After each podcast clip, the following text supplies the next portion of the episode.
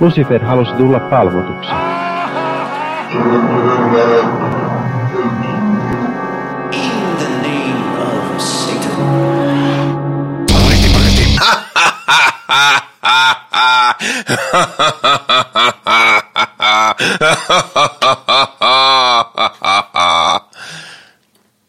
Mä tajusin, että me ollaan tehty tätä ohjelmaa jo varmaan lähemmäs vuosia. Mä en ole koskaan aloittanut ohjelmaa mun, mun tosi pahalla naurulla, niin se, se hän oli pakko tehdä nyt. Heipä hei ja tervetuloa sunnuntai-satanisti podcastiin. Tämähän on tämä podcast ateistisesta, modernista, toisen aallon satanismista, joka perustuu inhimillisyyteen ja humanismiin ja empatiaan. Ehkä sen ensimmäisen aallon sanotaanko enemmän sosiaalidarwinistiseen ja, ja vahvimman oikeuden perustaiseen ö, ateistisen satanismiin. Joten jos olet ihminen, joka uskoo vaikkapa, että arjalaiset on herrarotu, joka jolla, jollaisin suomalaiset ehdottomasti kuuluvat luontaisesti, tai jos vaikka ajattelet, että saatana on oikeasti henkiolento, joka vaikuttaa meidän päivittäiseen elämäämme aktiivisesti olemassaolollaan, niin olet toki tervetullut kuuntelemaan, mutta, mutta kenties tämä ohjelma ei sitten ole ihan sitä, mitä itse toivoisit kuulevasi. Mutta joka tapauksessa tervetuloa tähän meidän ohjelmaamme. Ja paikalla meitä on tällä kertaa kaksi kappaletta ja itseni lisäksi paikalla on Henri. Hyvää epäpyhää vuorokauden aikaa näin minunkin puolestani. Minä olen Henri Hiljander ja toimin organisaattorina Perkeleen temppelissä. Mutta minua jäi nyt vaivaamaan, että kenen kanssa minä täällä Pii oikein juttelen. Minä olen Pii, Niin, suhteellisen tuore ö, satanisti ja tämän ohjelman juontajana toiminut kyseenalainen läsnäolo. ja kyseenalainen. Mm, erittäin. Ö, olenhan minä satanisti. Mm. Myös sunnuntaisin. Ja Myös sunnuntaisin ja muinakin arkipäivinä. Ää, mutta ää, tällä kertaa me puhumme sellaisesta asiasta kuin demonit. Ja jos olet ohjelman kuuntelija, niin luultavasti olet nä- nähnyt meidän otsikon, joten se ei tule mitenkään yllätyksenä. Mutta tänään keskustelemme demoneista ja niiden merkityksestä ja paikasta meidän tätä modernia merkityksestä tai merkitsemättömyydestä mahdollisesti osana meidän modernia ateistista, satanistista liikettämme. Mutta sitä ennen olemme tupanneet avoittamaan vakiosegmentillämme uutisilla ja Henri, sinä totesit, että sinulla on uutinen. Kyllä, ihan kaikkia ei aina kiinnosta se, mitä Suomen kristillisessä äh, tällaisessa sosiaalisessa mediassa kohistaa, mutta minulle ne ovat aina hirveän kiehtovia seurattavia. Ja tällä kertaa kristillisen maailman somessa kuohuu nimittäin ähm, Oulun johtavan perheneuvojan Ilkka Kurjenmäen kirjoittamat tekstit. Ja tämä saattaa tulla yllätyksenä, mutta ää, tällaisella kirkollisella perheneuvojalla on näkemyksiä avioliitosta. Mm-hmm. Hän on viime vuoden loppupuolella aloittanut tällaisen blogisarjan, jonka aiheina ovat avioliiton muuttumisen lyhyt historia, miten sukupuolineutraali aatemaailma valloitti avioliiton ja syrjäytti perinteet. Hän on myös kirjoittanut sukupuolineutraalin ja saman sukupuolen avioliittokulttuurin ihanteista sekä onko rakkaus milloinkaan syntiä kirkko liberaalin seksuaalikulttuurin puristuksessa. Totta kai hänen viimeisimpänsä on kaunis tarina, vieläkö kirkon perinteisellä seksuaaliopetuksella on annettavaa. Ja ja, Ei. no,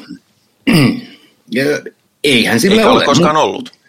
Mutta Ilkka Kurjenmäen mielestä kyllä on, sillä hän on kotimaa.fi-sivuston lukijablogeissa ja Raamattu opiston perustalehdessä kirjoittanut pitkät pätkät siis ää, homosuhteista, kun hän puhuu tasa-arvoisesta avioliitosta ja siitä, miten tämä liberaali maailman zeitgeist on kaiken pilannut. Ja tämähän on sitten nostanut hieman kulmakarvoja maailmassa, sillä ää, tämä kaverihan on tosiaan se johtava perheneuvoja, jonka pitäisi olla sitoutunut sellaisiin ää, no, moderneihin hömpötyksiin kuin ihmisten tasa-arvoinen kohtaaminen ja ää, syrjimättömyysperiaate ja sen sellaiset. Ja tämä on nyt sitten viimeisintä ää, uutista tällä rintamalla. Mutta eipä hätää. Mitäs Pi tuumaat? Herättääkö tämä sinussa minkälaisia tunteita?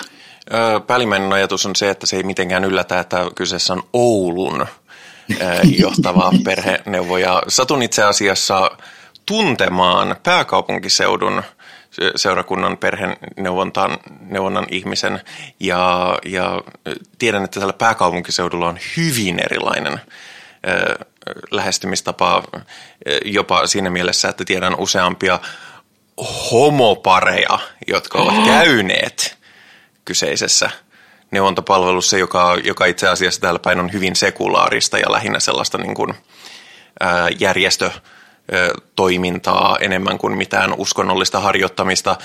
Totta kai siis aina keskustelu mielellään siitä, että no, tai sanoisin, että hyvä, että tällaisia on, mutta, mutta myös semmoinen, että no minkä takia, minkä takia tota, tätä järjestetä jollain sekulaarisella järjestötaholla, mutta no, joskus beggars can't be choosers ja, ja se me nyt elämme tässä todellisuudessa. Mutta joo, siis mä olin, mä olin lukenut myös tästä keissistä.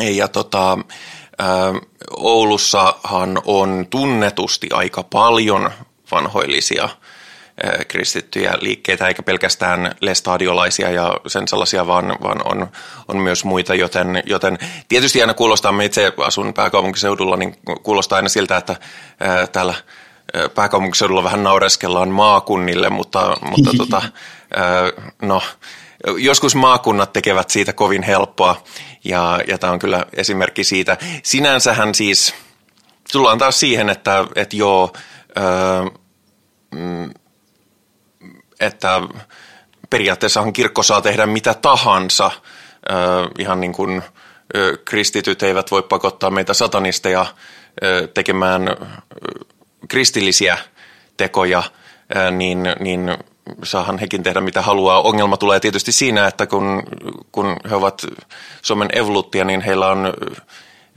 veroetu, tai he voivat, he saavat suoraan verottaa jäseniä jäseniä, niin, tota noin, niin veronkanto-oikeus juurikin, niin, niin tota noin, silloin tietysti jos tällaisia yleislakiin perustuvia asioita tekee, niin silloin tietysti pitäisi yleislakia myös noudattaa.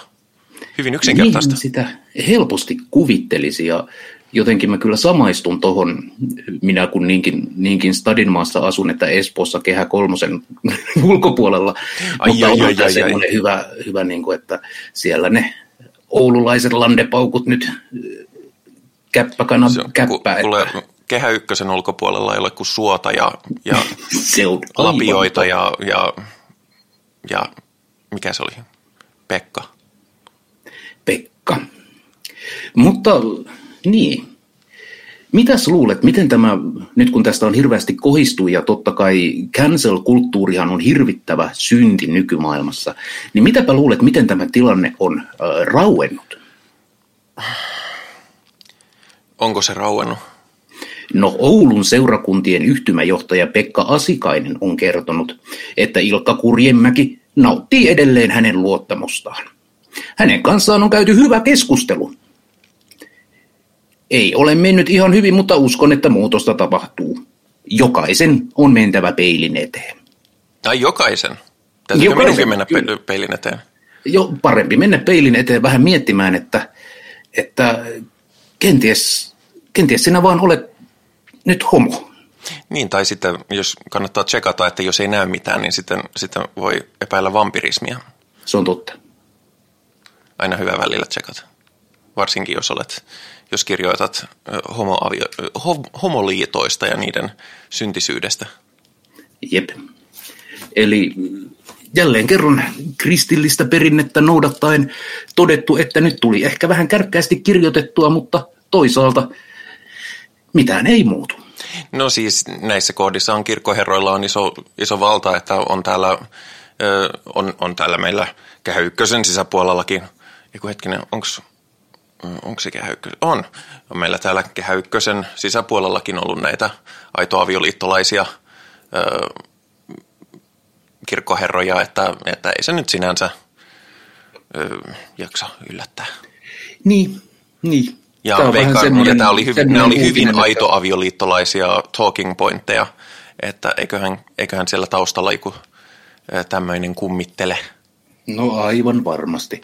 Ja uutisenahan tämä on semmoinen, että tuli on edelleen kuumaa ja karhu edelleen paskoo metsään.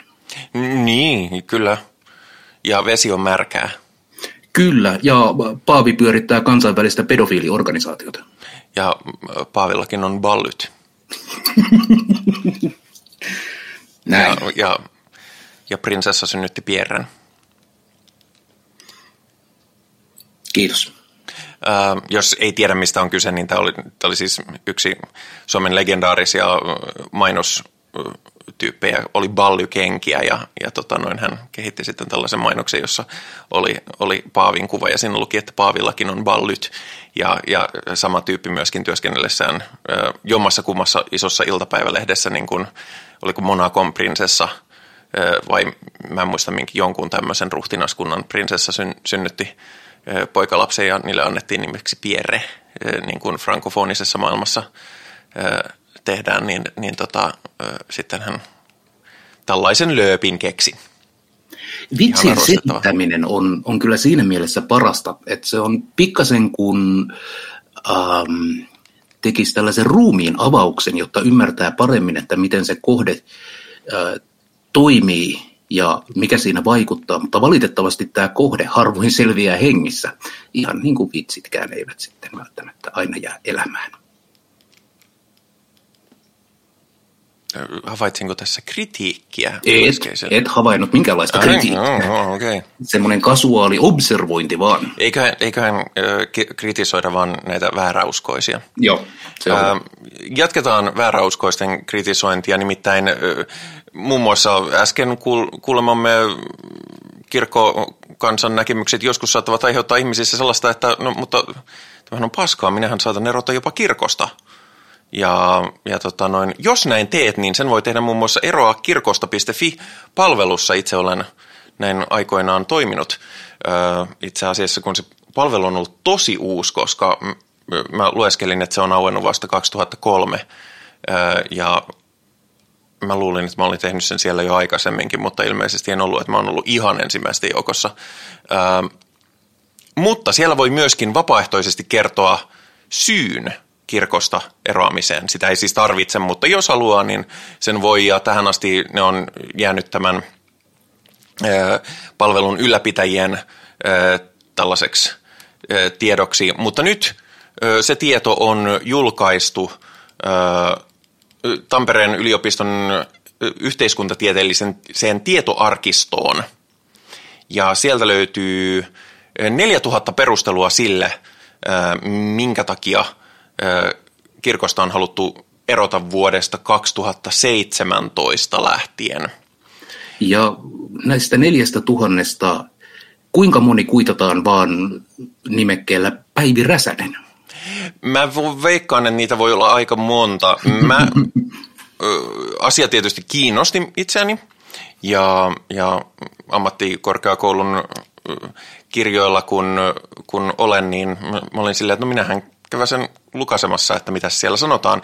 Mutta ää, ikävä kyllä me ei, voida, me ei voida antaa minkäänlaista referaattia, koska siinä oli hyvin tarkat ää, käyttösäännöt siinä ää, aineistossa ja siihen olisi täytynyt allekirjoittaa digitaalisesti hyvin selkeät käyttöehdot ja se siis sen käyttö on sallittua pelkästään tutkimustyöhön ja ylemmän ammattikorkeakoulun opinnäytetyön aineistoksi.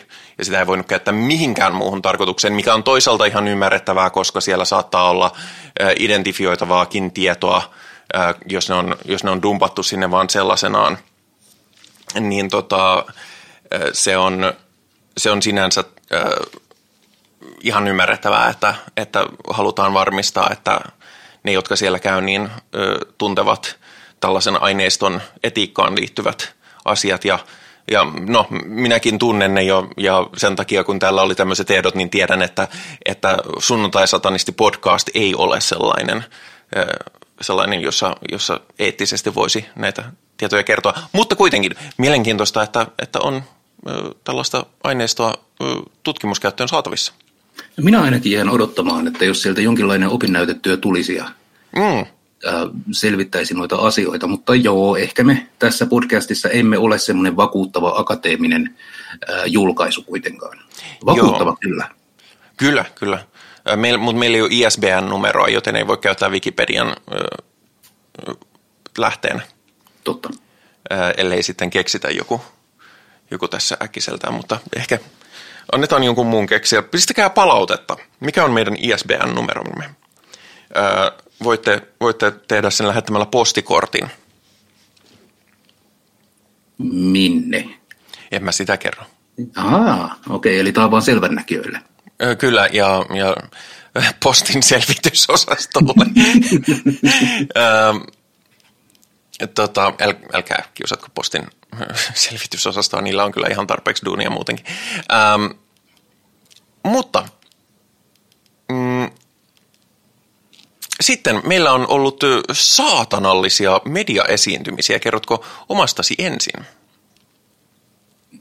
Niin, joo, ihan siis pientä ähm, tällaisessa oululaisten, ta, oululaisen nuoren herran radiossa kävin juttelemassa satanismista, ei siinä sen kummempia ollut, mutta ihan vekkulia kuunneltavaa, että nyt en tietenkään yllättäen muista ulkoa, että mistä se löytyy, mutta laitetaan linkki vaikka ohjelmamerkintöihin, koska se on tosiaan mm. kuunneltavissa se lähetys. Ja ilmeisesti siinä sait, toisin kuin siinä Ylen ohjelmassa, niin sait jopa jonnin verran palstatilaa.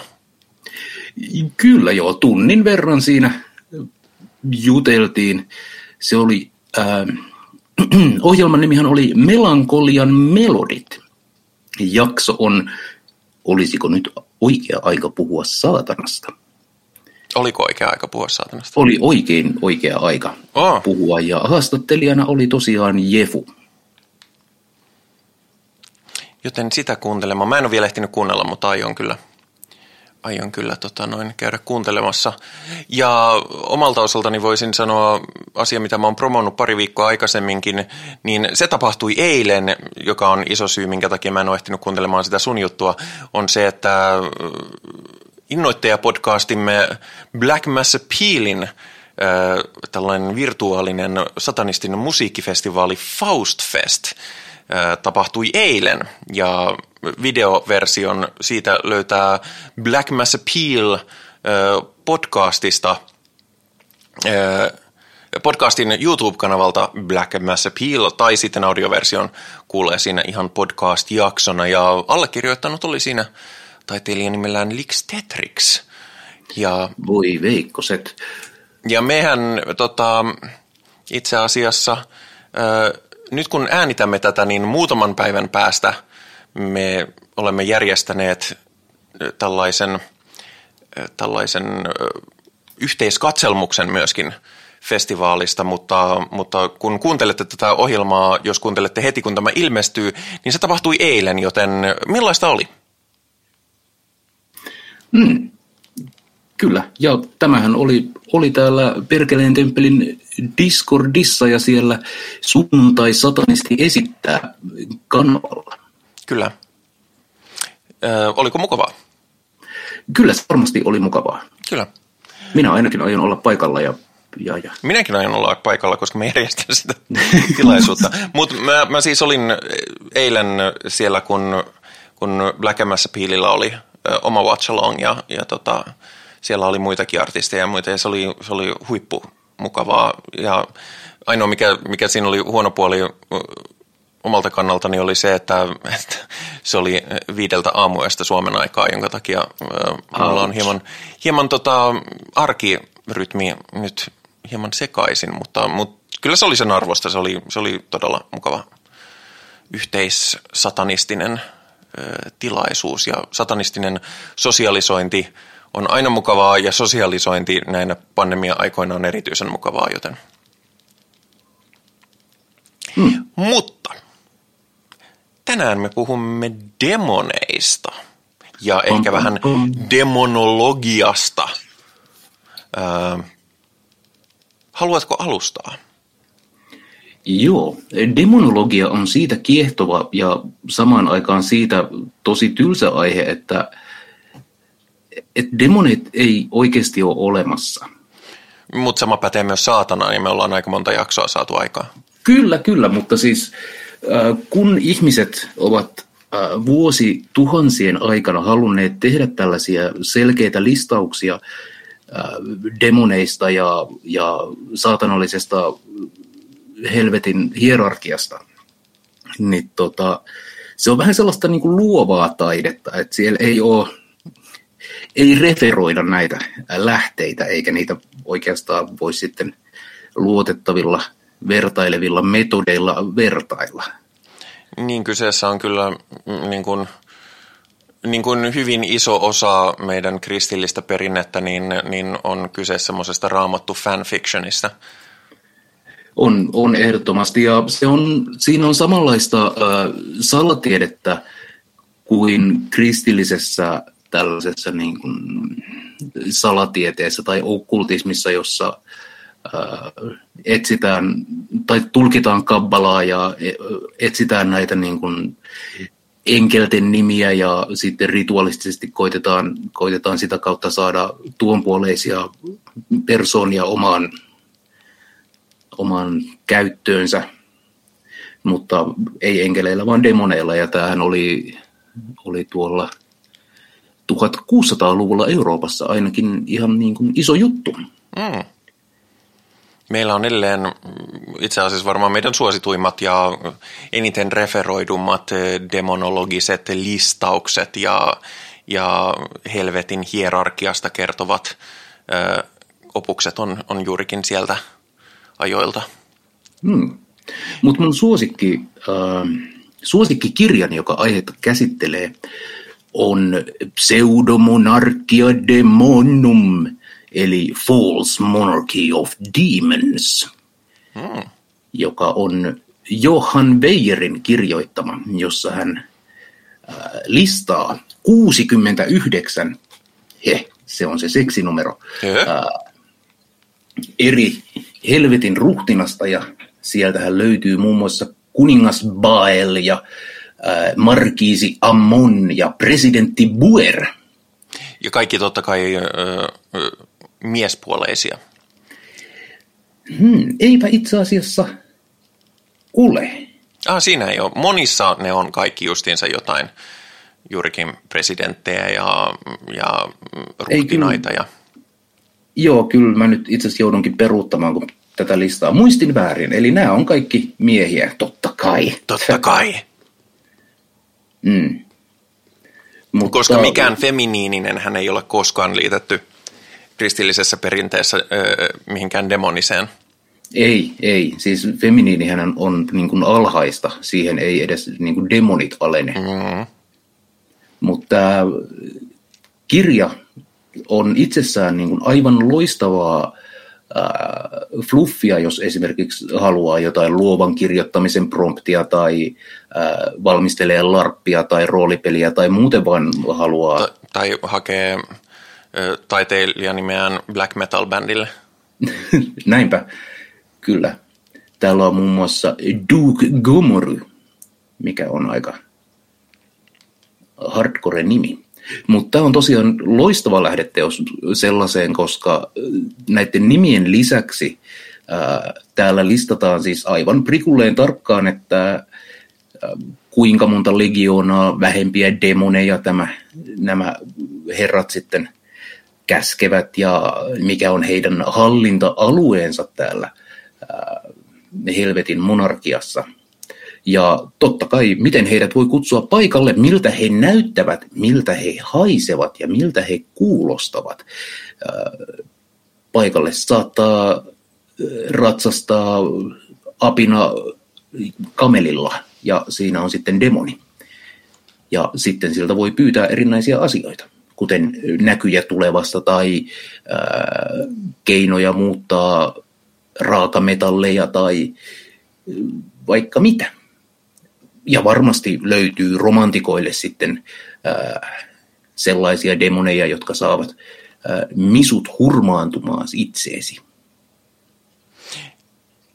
Sittenhän on tämä Dictionaire Infernal, jossa on, jossa on 65 demonia listattuna. Ja tämä on ehkä sen takia merkittävää, että tästä on nämä hyvin tunnetut mustavalko piirrokset kaikista näistä, että saadaan, saadaan kuvausten lisäksi myöskin visuaalista dokumenttifaktatietoa.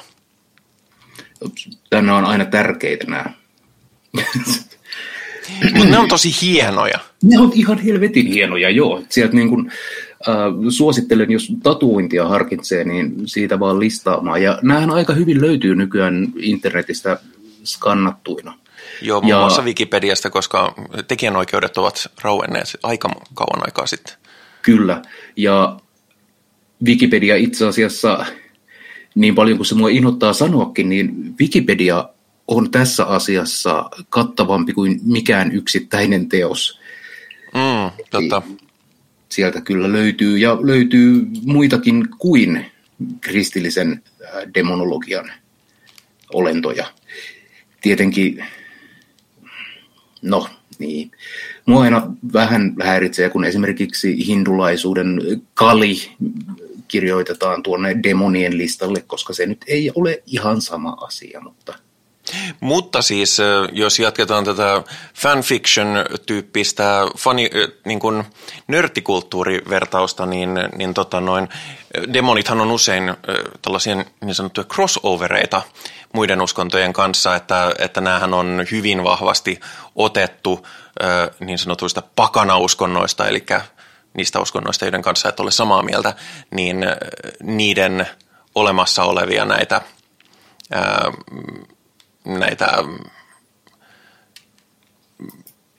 jumalia ja jumaltyyppisiä olentoja, mutta, mutta sitten ne on otettu tällaiseen käyttöön – koska totta kai on helppo sanoa sitten, jos yrittää käännyttää jotain, että hei nämä teidän jumalanne, niin nämä onkin oikeasti pahoja. Tämä itse asiassa on yllättävän yleisinhimillinen piirre, mitä tapahtuu, kun kulttuuri valloittaa toisen. Mm-hmm. Eli joko siten, että nyt vaan tulee venäläiset ja vallottaa Suomen, tai siten, että kulttuuri yksinkertaisesti muuttuu niin kuin valtion sisällä. Ja silloin tällaisista niin kuin vanhoista äh, uskomusolennoista usein tulee, tulee pahiksia uudelle äh, vallottaneelle kulttuurille. Ja tällaista kulttuurin muutosta me nähdään esimerkiksi skandinaavisissa myyteissä, jossa, jossa on niin kuin selkeitä vanhoja jumalia ja jättiläisiä, jotka on, on ohitettu ja uudet, uudet jumalat ovat tulleet sitten valtaan. Samoin kreikkalaisessa mytologiassa muinaiset titaanit mahdollisesti on olleet tällaisia. Ja, ja hindulaisuudessa on myös oma, omat esimerkkinsä, jotka, joita en nyt tällä hetkellä muista. Mutta se, mikä tässä on sitten mielenkiintoista ja mikä liittyy meidän satanismiin, on, että kun tämmöinen äh, syrjäytetty kulttuurin niin kuin uskomusolento, äh, tai siis kun uskomusolento syrjäytetään, niin se tuppaa eläimellistymään ja saamaan eläimellisiä piirteitä niin kuin kulttuurillisessa diskurssissa. Ja tämä me nähdään saatanassa, jolla on, ää, on, on sorkat ja on torahampaat ja on sarvia ja ynnä muuta. Ja nämä uskomusolennot muuttuu myös kaoottisiksi, eli hallitsemattomiksi, kuten saatana, joka ei, ei alistunut, vaan oli täysin niin kuin, ää, patriarkaattisen ja Jehovan ää, hallitsemattomissa, uhmaten jopa ihmisten arki, ää, tätä, arkielämää. Ja siis totta kai nämä sitten niin arvossaan vähenee myös, eli kun, kun uskomusolentoa ei enää palvota, vaan se esitetään uudessa uskonnossa pahiksena, niin, niin eihän se sitten ollenkaan kolea tyyppi ole. Jos me verrataan kristillistä, ää, kristillistä mytologiaa, niin saatanhan nyt on, on hyvin niin kuin arvoton verrattuna kaikkivaltiaaseen ylistettyyn kuninkaiden kuninkaaseen. Ja niin, arvo jopa kielteistyy. Mutta koska kulttuuri ei ole, ei ole ihan tällaista niin kuin homogeenista, paitsi meidän homojen geenikulttuurimme on homogeenista. Ää, Paitsi että ei kyllä ole yhtään. tämä vanhan syrjäytetyn kulttuurin uskomusolento nousee hyvin helposti kaikenlaisen niin kuin vastakulttuurin ikoniksi. Ää, esimerkiksi suomalainen tai suomalais-latvialainen perkele, joka, no, hei vaan, olen Henri Perkeleen temppelistä. Minä edustan vastakulttuuria kristilliselle valtahegemonialle. Heipä ja, hei, minä olen Pii, minä olen satanisti. Jep, juuri näin. Ja, ja siis black metal-kulttuurihan on, on pelkkää tällaista niin kuin, ää, ylistystä saatanalle. Tai, tai jos me katsotaan niin kuin 70-, 80-, 90-luvun heavy metal-bändejä, jotka aivan surutta flirttaili paholaisella ja tällaisen niin kuin synkän, mm, synkän estetiikan kanssa. Se oli, se oli vastakulttuuria. Toki vastakulttuurista on nyt tullut mainstreamia, että en tiedä onko kohta tosi UG-jätkät kumartaa Jeesusta, mutta toivottavasti ei. Mm, onhan siis on white metallia, eli black metallia, joka onkin kristillistä gospelia. Niin, niin. Unohdin ihan, että sillä oli tuo white metal nimikä. Yleensä minä kutsun sitä vain paskaksi. Mm. Täytyy sanoa, että black metal ei ole ehkä, ehkä tota noin genre, jossa sanat on kaikkein selkeimmin esissä, niin jos, jos niitä kuuntelee sille satunnaisesti, vaan, vaan silleen, että jaha, täällä on jotain, täällä on jotain mättöä, niin, niin en mä kyllä huomaa eroa.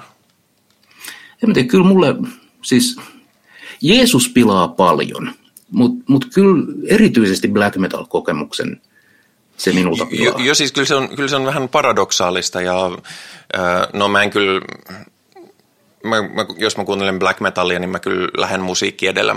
Mä en ole niin kiinnostunut siitä, siitä oheis, oheismenosta muuten, koska, koska sitten, no, ei voisi kuunnella kauhean montaa black metal-bändiä.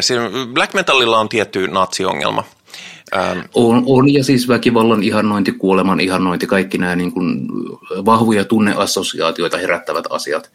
Ja no joita... siis mulla ei ole mitään, mitään kuoleman ihannointia vastaan, koska, koska tota, minä, minä kannatan ihmiskunnan ö, luonnollista ö, poistumaa, huomaa luonnollista, mutta siihen liittyy kuolema. Ää... Kyllä, ja, ja siis esimerkiksi, no tämä nyt pikkasen itse asiassa sivua aihetta, ää, mä oon moneen kertaan puhunut bändistä nimeltä Dissection, ää, joka, jolla oli tämä... Ää, yksi maailman parhaita Blackis-teemaisia albumeja, jonka, joka on niin hyvä, että unohdin sen nimeni. Unohdin sen nimeni. Hei vaan, kello on jo jonkin verran, alkaa ajatukset luistaa. Mutta tämä poppohan oli sitä niin kuin, nimenomaan antikosmista, nihilististä äh, satanismia edustava. Ja heidän objektiivisesti paras albuminsa, no niin nyt löysin sen, se on Rain Chaos vuodelta 2006, niin sehän on pelkkää ylistyslaulua niin kuin olemassaolon loppuvuudelle, ja siinä äh, kutsutaan nimenomaan yhtä toista helvetillistä, äh, hirvittävää demonia tuhoamaan kaiken olevaisuuden. Ja se on aivan helvetin kova albumi niin kuin mm. meditoitavaksi, laittaa sen soimaan ja sitten vaan nauttii niin kuin tällaisesta antikosmosesta, äh, kaiken lopettavasta kuoleman ihannoinnista. Pitää ottaa kuunteluun. Kyllä kannattaa. Ja siis tämä on sen levelin truekult kamaa, että tämä bändin keulamies ja laulaja heti kun, tai siis pian sen jälkeen kun tämä albumi ilmestyi, hän ympäröi itsensä kynttilöillä. Ah, tämä on tämä kaveri. Ja meditoi niiden ääressä ilmeisesti ja lopetti oman saatanallisen antikosmisen rituaalinsa siihen, että haulikon avulla siirsi oman tajuntansa takana olevaan tapettiin.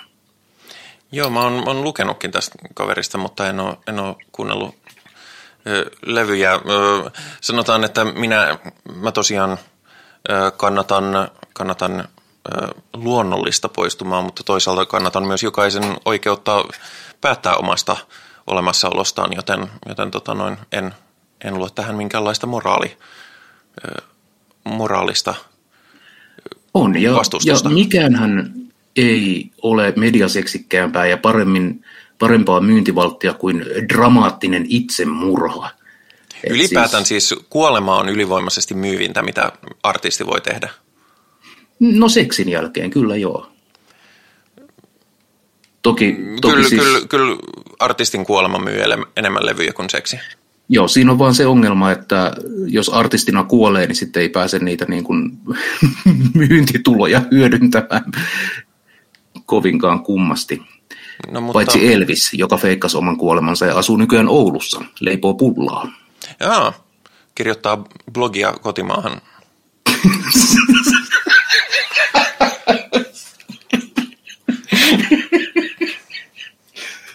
Kyllä, näin olen kuullut. Varmana tietona. Internetistä luin. Kyllä. Mutta siis pointtina, kun sä sanoit, että, että löytyy muun muassa Kali, ja löytyy esimerkiksi Baali, joka oli, joka oli jumalolento aikaisemmissa uskonnoissa, niin, niin sen takia juurikin näitä viittauksia muihin uskontoihin löytyy, koska sillä pyritään kirjaimellisesti demonisoimaan kilpailevat uskontokunnat. Kyllä, ja se on erittäin tehokas tapa, ja se on toki niin kuin erilaista uskontojen sisällä – Ää, mutta sitä tapahtuu myös politiikassa ja sen fani mä en yhtään ole. Mm. kun, kun esimerkiksi ihmisryhmiä lähdetään demonisoimaan ja mehän nyt nähdään tätä niin kuin sateenkaariväestön demonisointia, mutta viime aikoina myös enenemässä määrin maahanmuuttajien vertaamista torakoihin ja muihin tällaiseen syöpäläisiin, ja se ei ole ikinä siistiä. Niin ja no islamofobiahan meillä on niin kuin, ö, aivan järkyttävä, järkyttävässä asemassa poliittisessa päätöksenteossa jopa, jopa se on niin ö, meidän länsimaiseen, länsimaiseen, mä vihaan länsimaan sanaa, mutta, mutta ihmiset ymmärtää, missä kontekstissa mä käytän sitä, ö, niin kuin meidän kulttuurikontekstissamme islamofobia on niin yleismaailmallinen ilmiö, että vaikka sä et aktiivisesti tee sitä, niin, niin usein esimerkiksi poliittisessa päätöksenteossa sä et voi kuin olla osallistumatta siihen. Mm. Ja, ja se on, se on tota noin, samalla tavalla kuin rasismi ja tämmöiset asiat, niin, niin vaikka en, vaikka en tota Allahin Allahin uskoja ole siinä missä muidenkaan, niin, niin uskon kaikkien oikeuteen uskoa ja toteuttaa omaa uskontoa niin kuin he haluavat, kunhan se on konsensuaalista, niin, niin tämä, no, islamofobia ja islamin demonisointi vituttaa. Joo, ja se ei, niin kuin, se ei tarkoita sitä, etteikö me nähtäisi ongelmia ää, islamin niin kuin, uskossa. Sehän niin kuin, peruspilarit on hyvin niin kuin, ongelmallisia, jos katsotaan kaikkien niin organisoitujen uskontojen. Niin, on. kyllä. Ja sitten on niin kuin, äh, islamin värittämässä kulttuurissa on, on näitä niin kuin ongelmallisia aspekteja, kuten naisiin, naisen asema ja heihin kohdistuva niin kuin lähisuhdeväkivalta ja kunnia, kulttuuri ja mitä kaikkea muuta. Et siis, äh, mikä on, on niin... esiintynyt ja paikotellen esiintyy ihan samassa määrin myöskin tota, kristinuskossa. Kyllä. Juurikin näin. Mutta ei, nyt ei, ei puhuta tästä. Mitä? Palataan ei puhuta. Demoneihin. Tämä podcast, pitää puhua. Kyllä, mutta, mutta puhutaan demoneista. Puhutaan demoneista. Mm. Ähm, mutta joo, demo, demonit tosiaan on, ja ne on tietysti myöskin, koska siinä mielessä nämä abrahamisetkin uskonnot on zoroastrianismista ja heidän hyvin vahvasta, että kaikella pitää olla kaksi puolta ajattelusta, että jos Jumalalla on enkeleitä, saatanalla täytyy olla demoneita, jotka tekevät samaa funktiota, mutta, mutta niin kuin pahuuden eteen. Joo, kyllä ihan kaikki demonithan ei, ei tule niin kuin suoraan zoroastrialaisuudesta, että on siellä niin kuin tapahtunut sellaista innovaatiota, mutta zoroastrialaisuuden leimahan siellä niin kuin aivan älyttömän vahvasti on.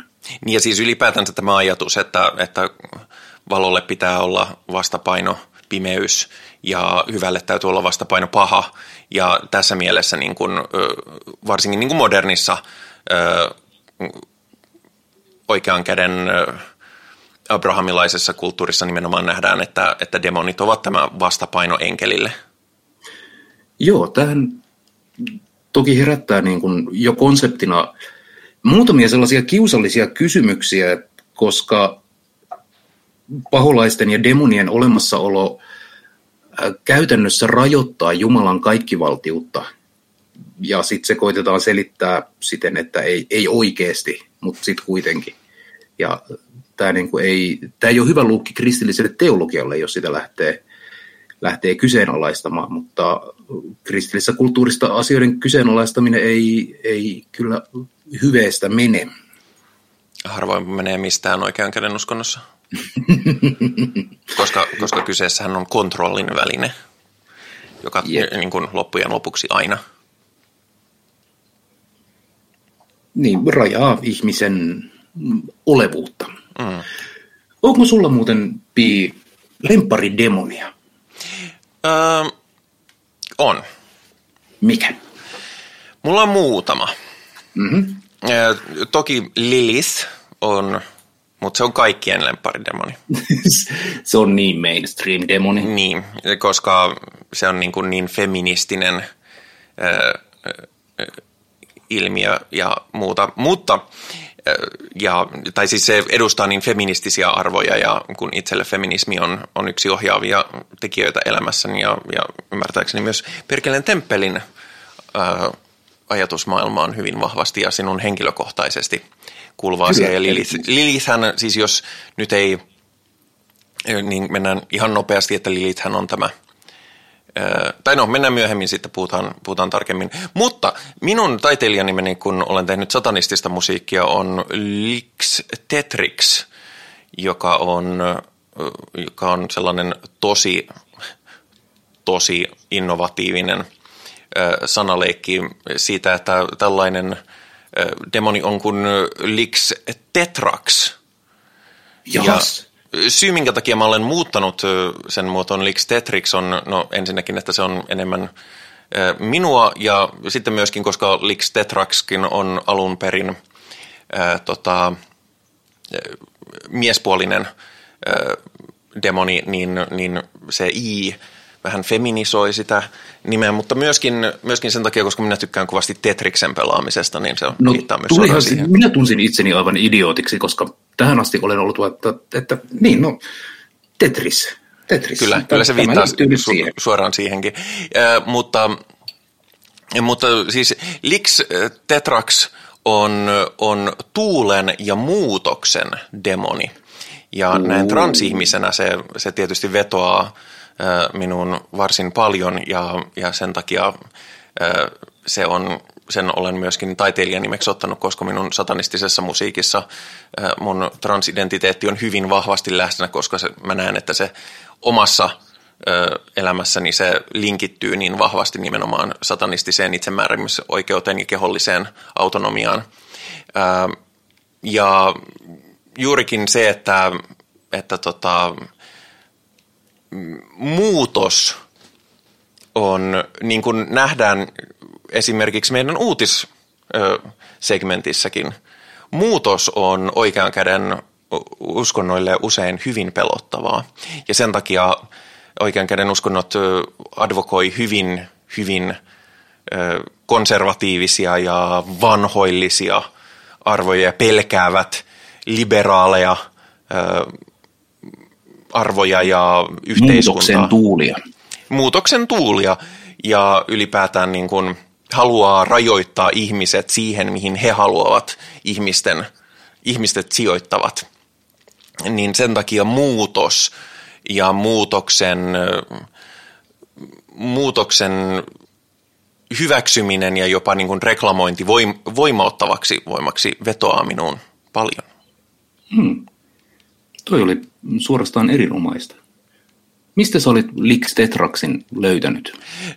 Mä, mä googlasin jotain niin kuin mahdollisimman kattavaa listaa niin kuin kaikista mahdollista suuremmista ja, ja, ja, ja vähäisemmistä demoneista ja, ja Lix.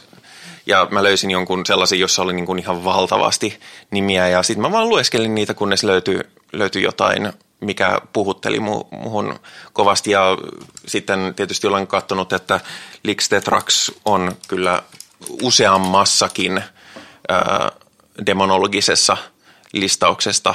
Ää, se on ja ö, niin, Lix Tetrax on myöskin näitä tota, ö, langenneita enkeleitä ö, kategoriaa demoneita. Mm. Aivan toista kategoriaa, ää, mitä mä tykkään itse käyttää, kun mä oon pikkasen varvastani kastellut tuohon suomalaiseen kansanuskoon, on nämä niin kuin vanhat suomalaiset ää, paikallishaltijat ja muut uskomusolennot, jotka pyrittiin demonisoimaan vahvasti.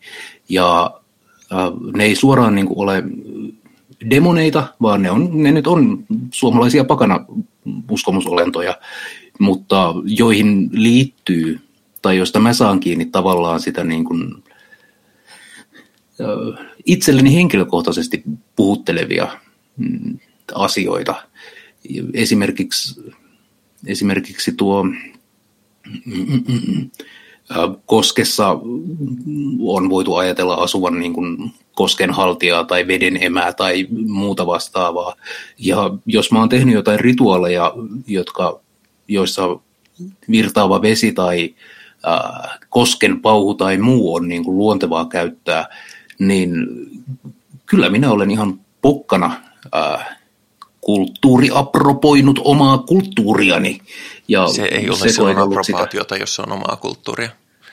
Niin, mutta jotenkin ei se kyllä ehkä ihan niin kuin, äh, kyllä se, semmoinen tietty perversointi on ehkä olemassa, mutta, mutta minä olen sen verran perversi, että minua ei haittaa vähän perversoida. No itse asiassa siihen liittyen unohdin mainita tämän Lix Tetrixin yhden olennaisen eh, lisämerkityksen on se, että näin BDSM-harjoittajana tietysti Trix viittaa myöskin dominatrixiin, mikä on aina, aina positiivista. Nice. Oma, ja sitten tota, jos me katsotaan tällaista niin kuin, niin kuin kristillisen mytologian demonilistaa, niin mun suosikiksi on noussut Mammon, joka, Tietääkö se mammonaa? Se tietää mammonaa. Oi. Ja meillä on, itse asiassa veistin lepästä meille kotijumalan, eli tuvan patsaan, joka on itäsuomalaista ää, perinnettä. Ja tota, nimesin sen mammoniksi, sillä minä olen raamattuni lukenut ja Jeesus sanoi, että, että ihminen ei voi palvella kahta herraa, Jumalaa ja mammonaa. Hmm. Ja se on ihan kauhea juttu, jos sitten valitsee mammonin puolelleen. Ja mammonhan viittaa tosiaan niin kuin, no, rahaan, kaiken pahan alkuun ja juureen. Ja äh, mammon on myös ilmeisesti äh, luotettavista lähteistä. Olen näin lukenut, että mammon on helvetin äh, tämmöinen valetuomari, joka toisin kuin oikeat tuomarit ja Jumalan pyhä tuomio, niin mammon antaa ihan vääriä tuomioita. Ja tota, mä oon, no tuo talvipäivän seisauksen mustassa messussa oli meditaatiossa käytetty tätä mammonin ikonografiaa, koska mulla on välillä sellaisia kepposia, joita olen tehnyt, joista en välitä joutua edes vastuuseen. Ja silloin on mielekästä pohdiskella mammonia ja kutsua tätä hirvittävää helvetin valettuomaria omaksi avukseen, että pääsisi väärällä tuomiolla ja vilpillä ikään kuin, kuin koira veräjästä. Sinänsä mulla tulee tuossa se, että, että niin kun, vaikka pyrinkin suhtautumaan maailmassa asioihin liittämällä niihin minkäänlaista teennäistä moraliteettia, niin, niin raha on tuhoisin asia, mitä maailmassa on. Mä en voi sietää rahaa, niin siinä mielessä mammon ei ehkä puhuttele minua ihan samalla tavalla. Sinä kuulostat joltain kommunistilta nyt. Joo. no, niin, no oikeasti, no. oikeasti olen sosialisti, mutta... mutta tota. no, mä, mä en ole ihan, ihan päässyt... Mä jopa asun kommunissa. No Herttinen. Sä oot ihan next level. Leninisti? Mm, en. Okei. Okay, no olen, olen ihan moderni, ö, ö, tällainen niin kuin, jos sanon sosiaalidemokraattien, en tarkoita sosiaalidemokraattista puoluetta, vaan siis sosialismia, joka perustuu demokratiaan. Hmm. No mutta siis rahan arvo ja äh, raha nykyisessä myöhäiskapitalistisessa yhteiskunnassa on ehkä podcast toiseen jaksoon, mutta nykyinen fakta on, että, on, että minä tarvitsen rahaa eläkseni. No se on ikävä, ikävä kyllä totta. Tietysti rahan ja kirkon yhteis, yhteisvallasta, mikä on, mikä on, sanotaan, että nyt, nyt niin kuin, tämä painoarvo on muuttunut siihen, että, että tota, noin rahalla on enemmän valtaa kuin kirkolla, mutta, mutta ne on usein, usein hyvin rinnakkain eläviä asioita, niin se voisi olla ihan oma podcast jossain kohtaa. Se voisi olla ihan hyvä podcasti. Mutta kun, mammonista... kun muun muassa verolle, verotusoikeudesta puhuttiin.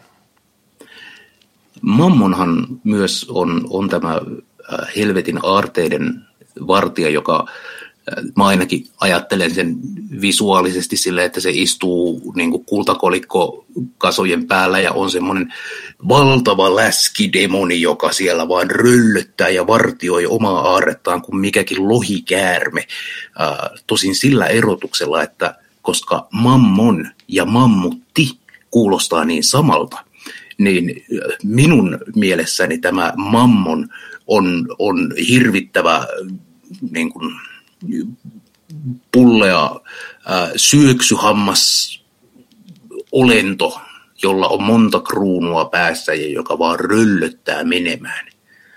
Ja se on, se on hyvin mielekäs niin kuin, visioitavaksi osittain sen takia, että, että rahaahan ei saa haluta, vaan pitää nöyränä poikana altistua sille luojan suomalle osaan yhteiskunnassa, eikä tavoitella niin kuin herrojen omaisuutta. Mutta minä tavoittelen, minä olen satanisti. Minä taas yritän välttää rahaa niin paljon kuin mahdollista ja minä olen satanisti. Mm. Mutta sehän on juuri hyvä satanismissa. Nämä ei ole Kyllä. mitenkään toisiaan, toisiaan poissulkevia lähestymistapoja. Mutta Lilith on myös mulle äh, tärkeä hahmo. Puhutaanko hetki Lilithistä? Kerropas meille, meille ö, neidistä ja vapahtajastamme Lilithistä. No siis äh, jälleen kerran pitää aloittaa tällä niin kuin spoilerilla, että Lilith ei ole oikeasti olemassa. Aha. Ei valitettavasti.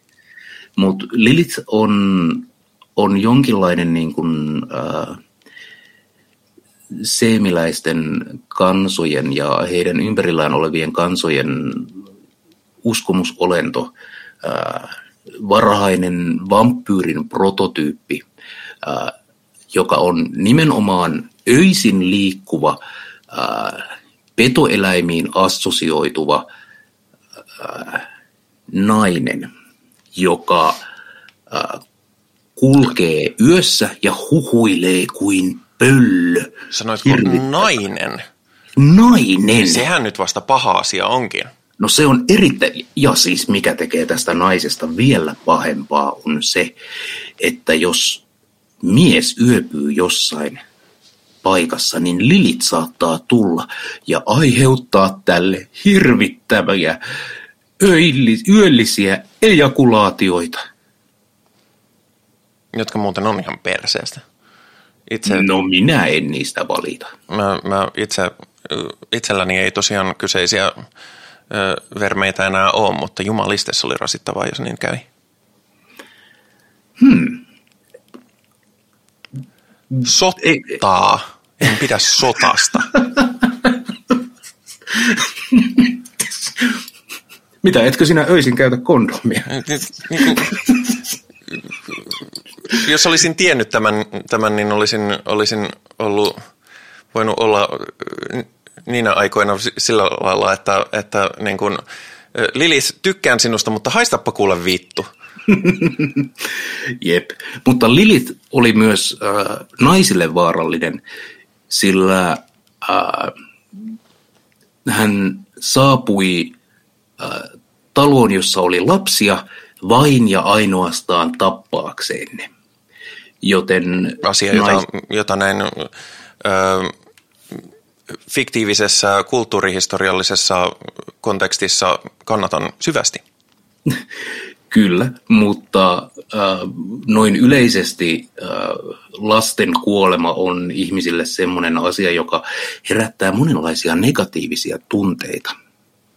Juu, en, en todellakaan toivo pahaa kenenkään lapsille, niin kuin en kenellekään muullekaan, mutta, ö, mutta se oli siihen aikaan se oli hyvin yleistä ja, ja sen takia siihen myös liittyy eri, ei, no siis oli se silloinkin varmasti ihan kauheata, mutta, mutta jos se tapahtuu niin kuin harva se päivä, niin si- siihen myös varmaan suhtautuu vähän eri tavalla silloin.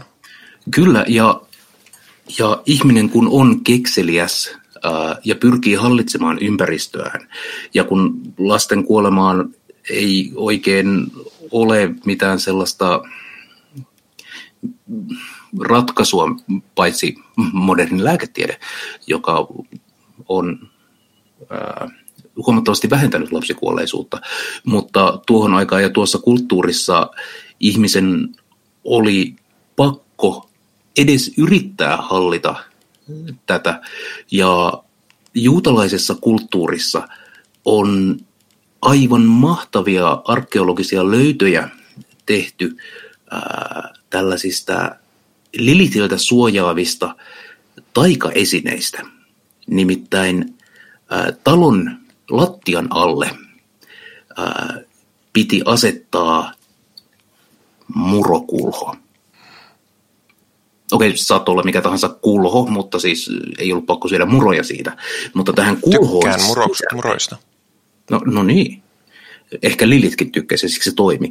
Nimittäin tämän idea oli äh, kaivertaa tänne kulhon sisäpintaan, äh, kaivertaa tai maalata siis äh, hebrealaisilla hebrealaisella kirjoituksella jonkinlainen rukous, joka kiemursi sieltä ulkoreunoilta hiljalleen sisäreunaa kohti spiraalina ja sen keskelle piirrettiin kuva tästä demonisesta Lilitistä. Ja sitten se asetettiin nurin kurin maahan lattian alle niin, että Lilit sinne tavallaan ehkä jäisi jumiin, ansaan, kai. Nämä on vaikeita arvioida, koska nämä on mykkiä lähteitä, niin siinä niin kuin ei ihan tarkkaa arviota voida tehdä, mutta niin kuin kiehtova ilmiö. Kyllä, männä aikojen juutalaiset olivat kovia harjoittamaan magiaa. Kyllä. Ja niin kuin kyllä varhaiskristitytkin, että ei siinä.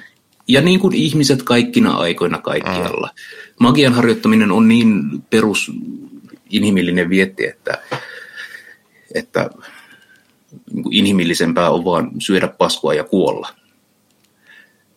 Mutta sä tiedät Lilitistä, tai siis Lilitin näitä myyttejä. Mistä tämmöinen Lilit on oikein tullut? No siis en mä tiedä sitten, että onko se alun perin tullut siitä vai mistä tämä myytti on. Täytyy myöntää, että en ole niin paljon tähän ö, myyttiin ja sen mahdollisiin kaikkiin lähteisiin perustunut, mutta siis Lilithhän on joissain raamatun versioissa on tämä Aatamin ensimmäinen vaimo, joka ei kelvannut – pikkasen, pikkasen korjaan, se ei ole, ei, ei raamatun versioissa, vaan ää, raamatun tekstien tulkinnallisessa. Mm, joo. joo, siis minkä takia käytin tällaista sanamuotoa oli se, että, että se mitä ihmiset ei yllättävän useinkaan tiedosta on se, että siis raamatustahan on aivan valtavasti erilaisia versioita ja se ei tarkoita sitä, että on, niin kuin, on niin kuin kristillinen raamattu ja sitten on, on juutalaisten tämä, mm, herra jästäs, miten mä voin unohtaa sen nimen, mitä käytetään? Mm, Toora? Toora, niin. Nyt oli noloa, mutta kello on mm. aika paljon. Ähm, ja, ja muita tällaisia, vaan myös esimerkiksi ihan eri raamatun käännöksissä valitaan erilaisia kirjoja. Ortodoksian eri, eri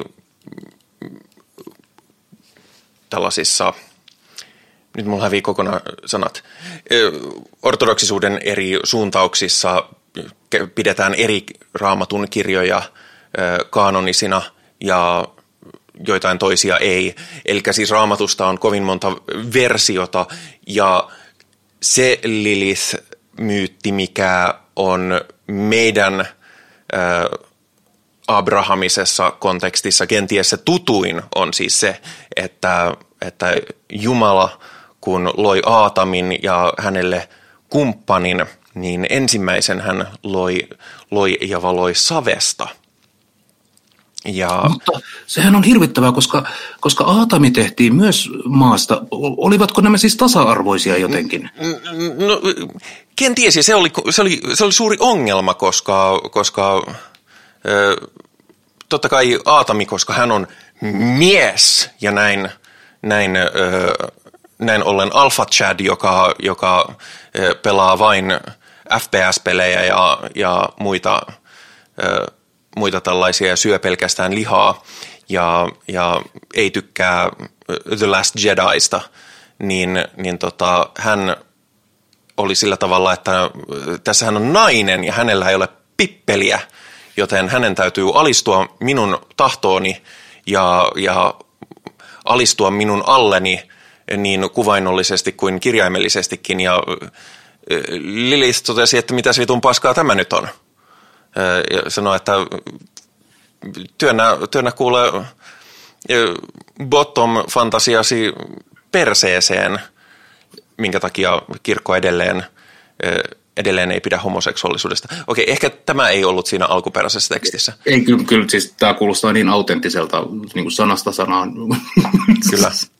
Äh, mutta siis äh, Aatami oli, oli sillä tavalla, että eihän tämä nyt käy päinsä ollenkaan, että, että tuo ei kuuntele mua ja, ja, ja hän ei alistu minun valtaani, vaikka olenhan minä sentään mies, joten, joten lopulta Riita eteni siihen pisteeseen, että Lilit oli silleen, että pidä, pitäkää te kuule kusipäät tunkkinne ja minähän lähden menemään paratiisista.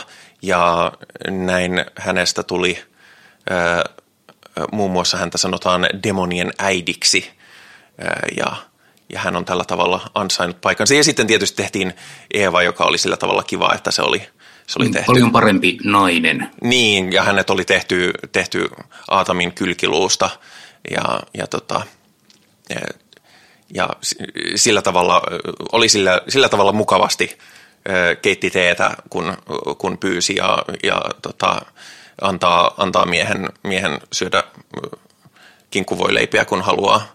Ja, ja sitä paitsi ei, kun ei, ei juutalaiset saa syödä kinkkua. Tämä on, tämä on läpä, jossa mä yritän, te, yritän näitä raamatun tarinoita jotenkin liittää tämmöiseen Gamergate-kulttuuriin, niin tämä ei suju yhtään niin hyvin kuin mä ajattelin. Tämä sujuu paremmin kuin mä olisin ikinä voinut kuvitella. No toisaalta sitten on, on, tässä, on tässä tietysti huvittavatkin puolensa, mutta, mutta joo. Ähm, Eeva oli tosiaan sitten tämä kiva, äh, kiva ihan oikea nainen, joka, joka totta kai.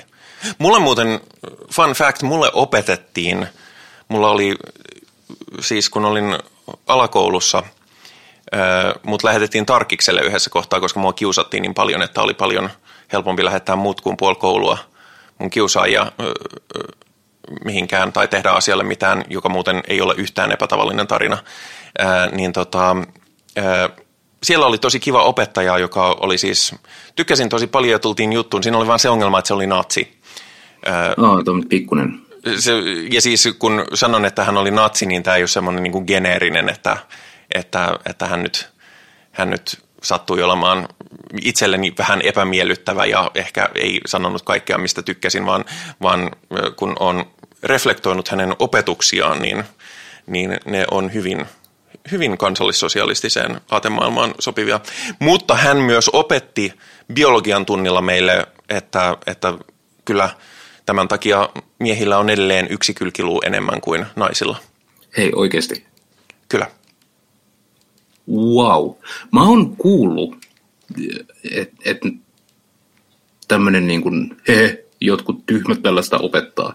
Mutta mä en ole koskaan kuullut, että joku oikeasti Joo, ja siis mä, mä olin tietysti biologian tunnilla kerrottiin fakteja ja sanoin, että täm, en mä silloinkaan ajatellut, että, että no tämähän sitten vahvistaa tämän jumalallisen tarinan, vaan ajattelin, että aa, jos näin on, niin sehän on sitten ihan loogista, että, että niin kuin toi ää, niin kuin tarina on mennyt tähän suuntaan, koska sen on saanut liitettyä tämmöiseen hauskaan biologiseen ää, kuriositeettiin, mutta, mutta tota noin, sitten jossain vaiheessa – minulle kerrottiin, että joo, älä sano noin, koska se, se tarkoittaa hieman, se, mieleyhtymät ei ole ehkä ihan niitä, mitä halusit, ja sitten mä olin silleen, että aa, okei, okay, joo. Hmm. Eli hyvä kuulija, jos sinulta puuttuu kylkiluita, ää, niin, se ei tarkoita, että olisit välttämättä, niin, niin, sekin. Mutta se ei välttämättä tarkoita, että olisit automaattisesti mies, mutta se saattaa kieliä siitä, että sinulla on kenties ää, syytä puhua lääkärisi kanssa. Siis onhan näitä tällaisia, ja kylpkiluuta voi puuttua esimerkiksi sen takia, että on ollut oikeud, tai oikeudessa, onnettomuuteen joutunut, ja silleen, ja se on ihan fine, mutta... Fucking madness oikeudenkäynti. No niin, nyt lähtee kylkiluut. se on ehkä, se on sitä silmä silmästä ja, ja tota, kylkiluu kylkiluusta. Kyllä. Um, mä oon itse uh, hyödyntänyt Lilithiä uh, omassa, omassa uh, tai itseni valmistamassa tuhorituaalissa, kun uh, sä et välttämättä maailmaa rakastavana hippinä välttämättä nyt tähän yhdy, mutta minua, minua kerran oli sellainen tilanne, että vihasin erästä henkilöä. Ja työstääkseni näitä niin kuin, primitiivisiä aggression tunteita, niin valmistelin tällaisen tuhorituaalin, jossa ää, ritualistisesti tuhosin tämän henkilön niin kuin, kuvan ja lähetin hänen päälleen hirvittävän kirouksen. Ja tässä mä hyödynsin äh, Lilithia ja minä suuntasin äh, Lilithin luokse, nimittäin kello kolme yöllä minä kävelin erämaahan eli metsään. Ja siellä äh, sopivien uhrien äh, uhreja toimittaen äh, minä rukoilin tätä demonista Lilithiä äh, tuhoamaan totaalisesti äh, henkilön, joka minua kiukutti.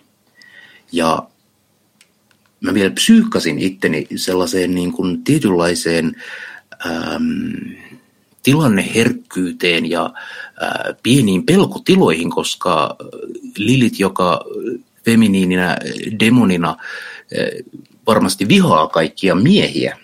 Niin, mitäs niin, niin kuin feministit miehenä? aina. Niin, feministithän vihaavat miehiä. Käsittääkseni tästä on kyse.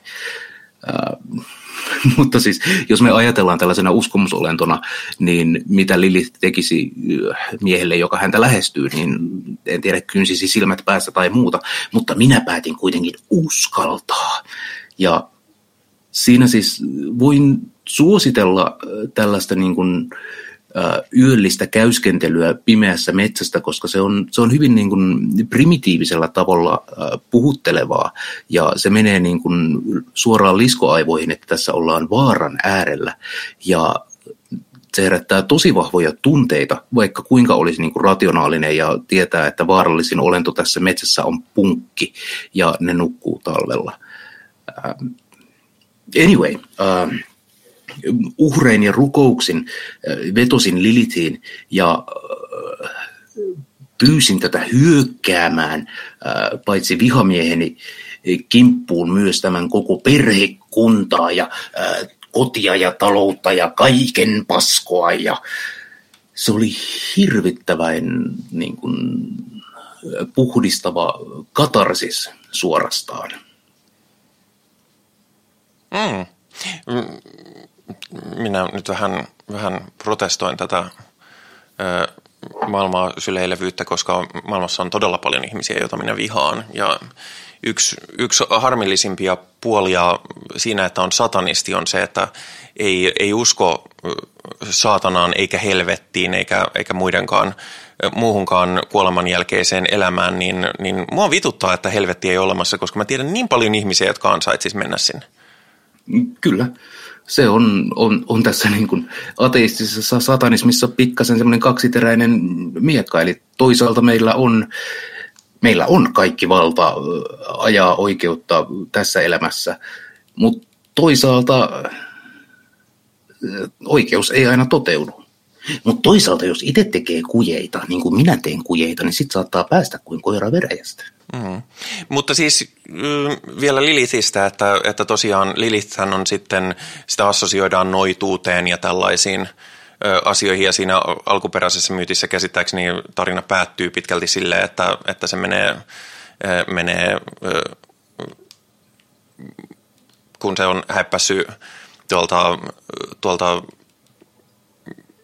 paratiisista ja Jumalakin on käynyt vähän juttelemassa, että no eksäänyt voisi vähän sen ja se on sellainen, että no mä kyllä yhtään voisi vois nyt, niin, niin tota noin sinne se sitten jää ja siellä, siellä juonii asioita, mikä lienee ensimmäinen esimerkki tätä, no jos sä et tiedä mikä on vihalla, niin mä en aio kertoa sulle stereotypiasta. Mm. Että, et, siitä mä sitten en tiedä, että miten tästä metsässä lymyilevästä protonoidasta on tullut demonien äiti, mutta, mutta fanfiction menee usein monien suuntaan. Kyllä, ja kun Lilith ilmeisesti synnyttää joka yö tuhansia demoneja, niin seuraava looginen kysymys on, että, että että eihän tämä nyt mikään neitseistä sikiäminen voi olla. Joten Lilithille on fanfikissa sitten tullut äh, mies, ja se on usein kuoleman enkeli Samael, jonka kanssa sitten ilmeisesti yhdessä viettävät mukavaa yhteiseloa.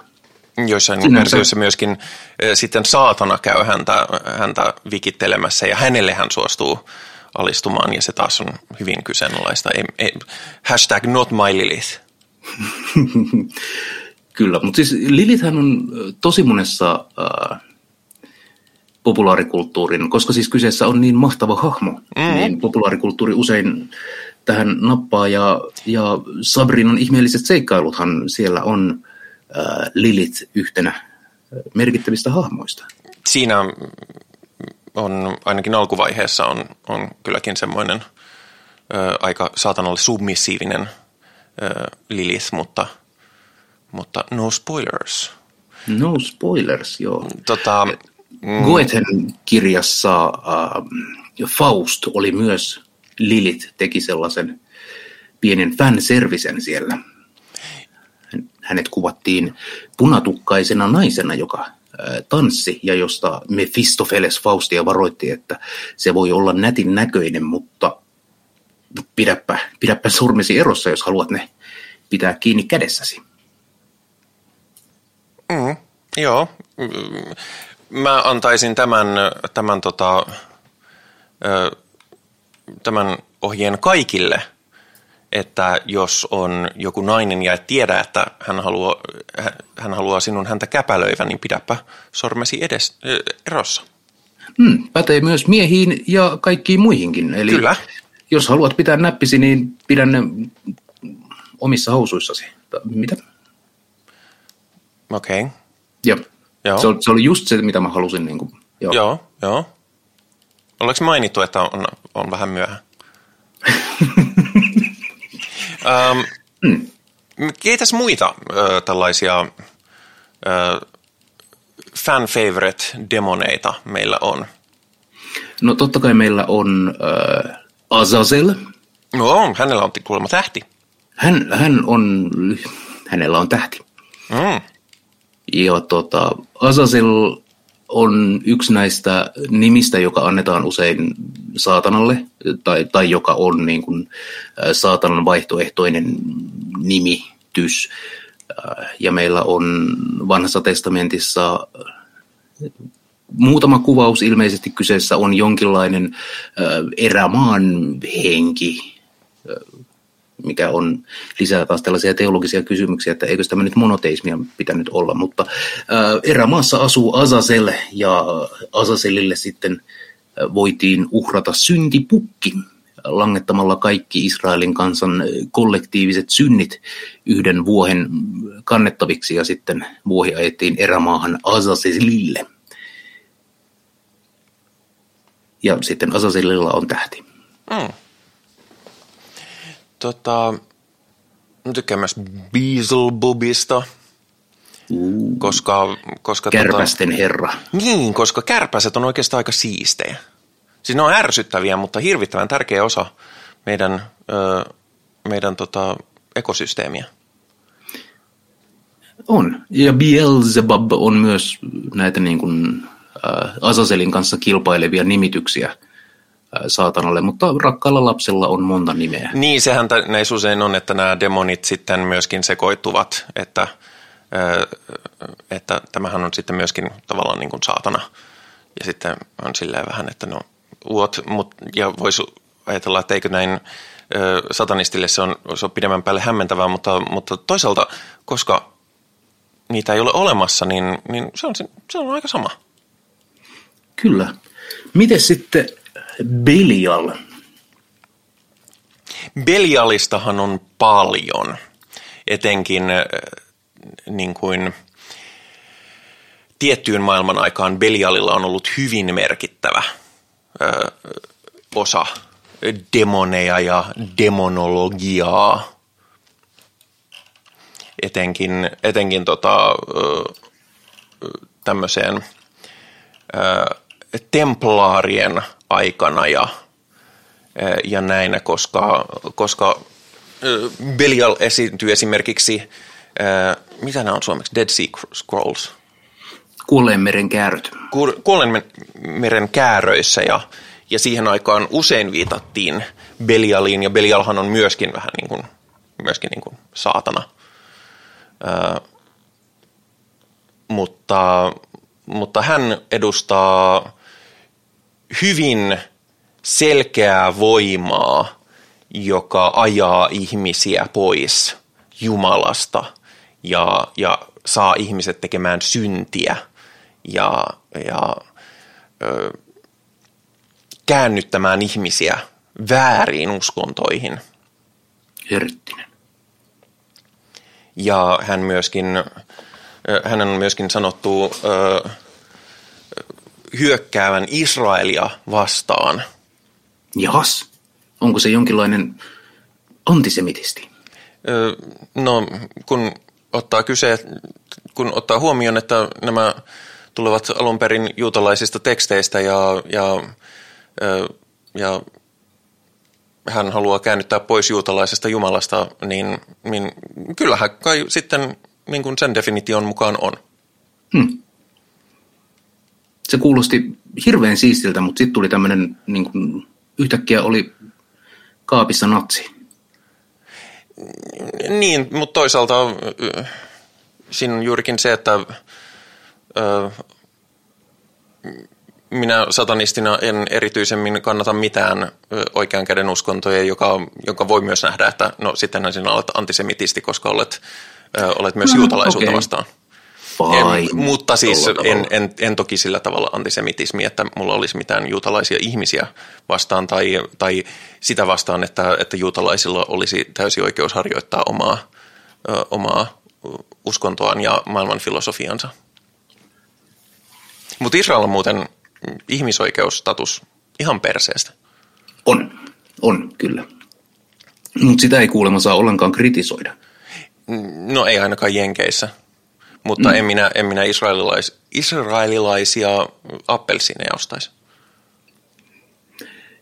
Yksi, mikä on mulle muodostunut tässä viime vuosina merkittäväksi demoniksi, on Semiadza, mm. joka tulee tuolta, ei raamatusta, vaan äh, Eenokin kirjasta, joka on yksi tällaisia niin kuin juutalaisia äh, apokryfisia tekstejä, eli ei kaanonia, mutta hyvin arvostettu, paitsi että oli joku kristillinen porukka, jolle tämä oli kaanonia. Raamattuja on erilaisia. Justiinsa tämä. Mm. Mutta Semiaza oli tällainen äh, äh, watchers, miten se nyt sitten kääntäisi, katselijoiden, eli niiden enkelten, jotka olivat nähneet äh, kuolevaiset naiset ja heillä oli herännyt himo näihin ja olivat tulleet maan päälle naisten kanssa vehtaamaan ja synnyttäneet hirvittävän jättiläisten rodun. Ja Mulla Sen tulee jatsa- vähän antipatioita, koska mä, mä periaatteessa vastustan kaikkea seksiä, mi- minkä lopputuloksena on lisääntyminen. No mutta jos sä voit lisääntyä niin, että sä synnytät jättiläisiä, niin onhan se nyt helvetin paljon siistimpää. Ajattele, kun semmoisen pienen ihmisenkin synnyttäminen sattuu ihan hirveästi, niin miten sitten jättiläisen? Vähän nyt empatiaa, hei. Niin, no toisaalta kumpikaan meistä ei ole synnyttämässä ihan hetkeen, että, että empatiat kyllä kaikille, mutta, mutta vaikea samaistua. Mutta Semiatsa tosiaan oli näiden langenneiden katselijoiden ää, mm, johtaja. Ja, ja, ja hän, hän opetti ihmiskunnalle ihan hirvittäviä taitoja. Muun muassa sodankäynnin taidon, ää, metallin käsittelyn, korut, taikuuden ja mikä pahinta, naisten meikit. Niin, eli tästä tulee, mennään taas tähän Gamergate porukkaan, että, että meikkaava nainen on, on huijari. On, aivan, aivan, joo. Siis miten, ei tässä elämässä ole mitään, mitään järkeä, jos naiset meikkaa. Mm. Työpaikalla esimerkiksi. Ei vaan, tiedätkö, pysty keskittyä työhön, kun siinä joku vosu kuljeskelee. Jestas. Mä en aina ihan ymmärrä tätä niin kuin vitun logiikkaa ihmisille. Mä, mä ymmärrän tämän logiikan. Se on mies hyvä, nainen paha, asiasta ei keskustella. Mahtavaa. En siis kannata sitä, mutta näin olen ymmärtänyt, että tämä sisäinen logiikka toimii. Hmm. Myöskin kasvissyöjä paha ja, ja Star Wars The Last, Last Jedi paha. Kaikki muutos paha. Kyllä, ehdottomasti. Muutetaan takaisin luoliin ja mätkitään toisiamme nuijilla. Mutta nyt ollaan puhuttu äh, demoneista äh, ja, ja joistain tietyistä demoneista ja niiden merkityksistä, mutta mitenkäs? Äh, onko sinulle demonit olennainen osa modernia satanismia? No, hmm. Mulle demonit ja niiden eri roolit ja nimet on lähtemätön osa satanismin elävää kulttuurihistoriaa. Ää, eli ne on asioita, jotka tuo lisämakua satanismiin. Mutta koska tässä ollaan ateistisella linjalla, niin ne ei, ne ei sen kummempia ole kuin, kuin innoitteita. Niin, siis mäkin näen sen hyvin vahvasti siihen, että kun moderni satanismi perustuu tähän tiettyyn romanttisen kirjallisuuden näkemykseen saatanasta kirjallisena hahmona, niin demonit on niitä kyseisen kirjallisen tarinan sivuhahmoja. Mä en näe niissä samanlaista voimaa kuin, kun saatanasta ja saatanan myytissä ja merkityksellisyydestä maailmassa, koska siis vaikka puhutaankin siitä, että esimerkiksi minua vähemmistöedustajana demonisoidaan, mutta, mutta enemmän se tulee niin kuin – nimenomaan saatanan kautta, ei, ei demonologian ja demonien kautta. Osittain varmastikin juurikin sen takia, että koska se ei ole samalla tavalla spesifiä. Demonit ei ole samalla tavalla osa meidän, ainakaan täällä päin maailmaa, niin kuin meidän Evlut-kirkon agendaa ja, ja,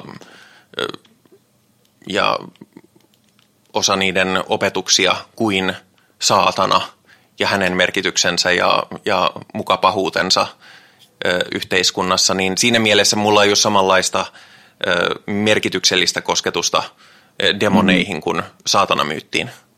Mulle taas toisaalta, kun mulla on oma niin kuin herätyskristillinen taustani, ää, niin mulla on hyvin vahvat tunneassosiaatiot siihen, että demonologia on asia, mitä vaan ei saa opiskella. Mm-hmm. Ja pelkästään niin kuin demonien nimien listauksen kattominen saattaa johtaa hirvittävään riivaukseen. Ah, josta pitääkin muuten mainita kaksi demonia ihan näin nopeasti. Nimittäin Pazuzu, oh, Pazuzu. Joka, joka oli äh, Manaaja-elokuvan tämä nimetty riivahenki. Äh, Tiesitkö, että kyseessä on, on ihan autenttinen mesopotamialainen demoni? Kyllä tiedän. Tiedän myös sen, että itse asiassa alkuperäisessä Manaja-elokuvassa tätä demonia ei ole nimetty. Pazuzu ilmoittaa oman nimensä vasta jatko-osissa. Aa, mutta Pazuzun patsas näkyy siellä kyllä. Että... Joo, siis asian viitataan, mutta se ei, hän ei koskaan tota, ilmaise asiaa niin kuin – elokuvan tekstissä. Mm.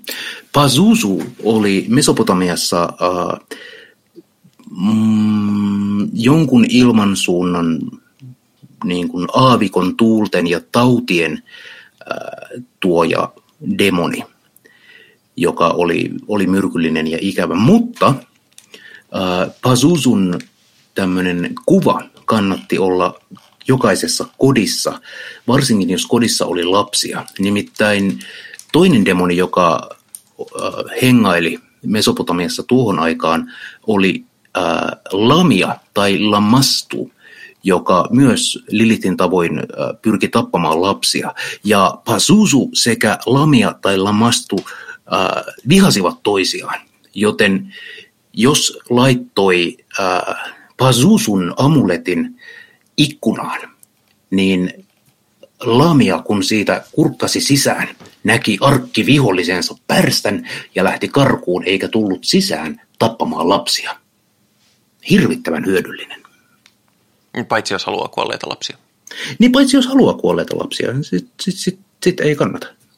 Öö, muuten tämä kyseinen öö, manaajan jatko-osa, sen on ohjannut meidän renny. Ilmanko se on ihan paska? Mm, siis meidän renny on ihan pätevä action-ohjaaja. Meidän renny on maineettaan parempi, se on vaan valinnut erittäin huonoja käsikirjoituksia. Niin. Mutta, mutta joo. Pazuzu. Kyllä. Mä olen, mä olen tosiaan enemmän tutustunut näihin, näihin tota, äh, kuvituksien ja, ja sellaisten listausten äh, kautta, että ne on, ne on silleen, äh, mä en ole ihan hirveästi sukeltanut vielä demonologiaa, mutta täytyy sanoa, että Ars Goetiassa, eli yhdessä nyt sun täytyy taas kääntää, mikä on Lesser Key of Solomon suomeksi. Uh, Salomonin avain vähempi. Joo, niin siinä, on tota, mainittu 72 demonia ja sen myötä on, on tota, tehty muun muassa Alistair Crowleyn myötävaikutuksella näille kaikille 72 demonille on luotu ö, sinetit – Nämä on ihan törkeän hienoja. Mä en ole ikinä tajunnut näitä sinettejä. Se vaan ei puhuttele mua lainkaan. Mä taas tykkään sineteistä. Mä tykkään niiden hyvin vahvasta ekspressiosta. Sen takia mä oon, mä oon Luciferin sinettiä. Mä oon viime aikoina käyttänyt paljonkin julkisesti, koska, koska se on to, tosi makea. Mutta, mutta täällä on niin 72 sinettiä, jotka on poistuneet tekijänoikeuslain alta. Mä oon silleen, että tässä olisi niinku visuaalinen ilme sun black metal bändille, minkä takia näitä enää enemmän? Totta, ja siis kyllähän tällaisia sinettejä ja sigileitä, äh, niitähän voi tehdä itse. Ja Totta kai joo. Kaosmagiassa niiden tekeminen on käsittääkseni ihan oma juttunsa. Mä en ole vaan, mä en ole vaan tarpeeksi pätevä graafinen suunnittelija, että mä osaisin Käsittääkseni se ei ole siitä niin kuin osaamisesta, vaan siitä intentiosta ja intuitiivisuudesta. Ja Joo, mutta jos sä haluat, että se on hieno, niin kyllä sun toiminta. täytyy osata myöskin vähän suunnitella no, sitä. ehkä. En, en ole kaosmaagikko, tästä joku muu osaa varmasti paremmin, paremmin kertoa, mutta kyseessähän nyt on luovan tulkinnan ala niin kuin kaikessa magiassa. Mä osaan muutaman korttitempun, mutta mun onnistumisprosentti on niissä hyvin satunnainen. Tarkoittaako se sitä, että mä oon kaosmaagikko? Joo. Koska mä teen magiaa, jonka lopputulos on hyvin, joka, jonka lopputulosta on mahdoton ö, päätellä etukäteen. Mulla on myös tapana niin kun etenkin aamuisin olla sellaisessa kaoottisessa epäorganisoituneessa tilassa, jolloin mä saan aikaan asioita, joilla on vaihtelevat lopputulokset. Eli kenties me ollaan troop-kaosmaagikkoja. Onko vielä jotain demonologiasta, jota haluamme nostaa esiin? Mä haluan nostaa äh, loppuun kirjan, joka saattaa kuulijoita kiinnostaa. Ja se ei ole kirja taikuudesta, vaan se on kirja taikakirjoista, nimittäin Owen Davisin kirjoittama Grimoires, A History of Magic Books. Ja kyseessä on äh, niin kuin akateemista tutkimusta popularisoiva teos, melko helppolukunen, joka kertoo niin kuin merkittävimpien äh, historiallisten taikakirjojen, niin kuin, mitä ne ovat, mitä ne sisältävät ja miten ne ovat vaikuttaneet toisiinsa. Ja se on erinomainen luettava, jos aihe ollenkaan kiinnostaa. Ja kyllä siinä käydään myös äh, Lavain The Satanic Bible sekä H.P. Lovecraftin äh, Necronomicon. Äskeinen ryminä ja pauke johtui siitä, että minäkin kävin nappaamassa kirjan äh, kirjahyllystäni, jota voin suositella. Se on nimeltään Musta Raamattu. Siinä on myös paljon nimiä. Joo, se on... Jos, jos haluaa tota, näitä demonien nimiä ja siis jonkun ö, demonologisen laskelman mukaan demoneitahan on, katsotaan löydänkö mä äkkiseltään sen, sen, sen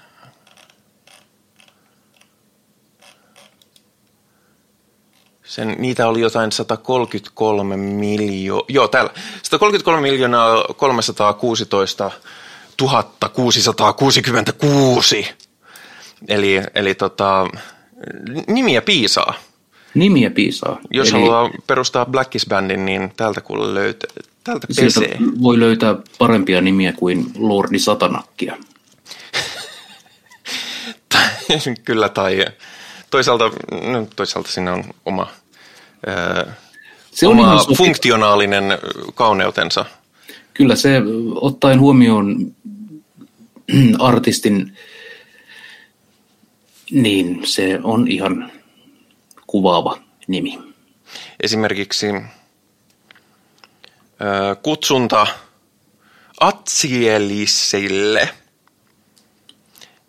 kuuluu, että Agla Kadelo Samba Kalem Avenhato Akoro, Aziel, Zorvotho, Ytsevoth, Zoro, Guotve, Teosy, Meveth, Xosoy, Yskyos, anteeksi, Yskyros, Gaba, Hagai, Stavoro, Vyhaty, Ruoso, Xyatho, Rumbue, Ruvoth, Tyros, Quailos, Vevor, Vegath, Vysor, Vuzoi, Mooses ja Aziel.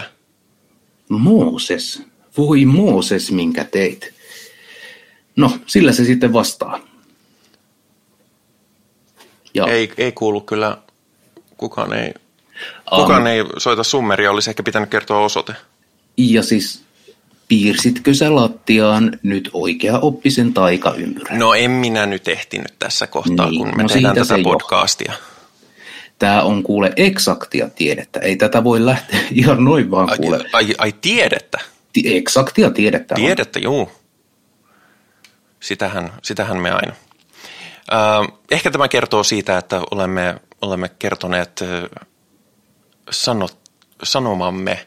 Äh, Mutta jos meiltä jäi sinun, hyvä kuulija, suosikki demonisi mm. mainitsematta, niin jätä kommentti. Ja Kyllä kerro henkilökohtaisista kokemuksistasi eri demonien kanssa. Erinomainen ajatus. Ja tämän voi tehdä tavoittamalla meidät meidän monista ää, sosiaalisista medioista ja muista lähteistämme. Muun muassa Facebookista meidät löytyy nimeltä Sunnuntai Satanisti. Sinne voi Sinne, ne on julkisia ne postaukset, eli ei tarvitse tykätä ja ilmoittaa maailmalle ja Yhdysvaltojen hallinnolle että, ja Kiinalle, että olen, olen satanisti morjens. No kiinalaisia ei varmaan kyllä kiinnosta, mutta jenkejä saattaa kiinnostaa. Sinne voi, siellä voi tosiaan katsoa, että milloin tulee jaksot ja muuta. Ja myös voi lähettää suoraa viestiä sitä kautta, jos haluaa olla meihin yhteydessä.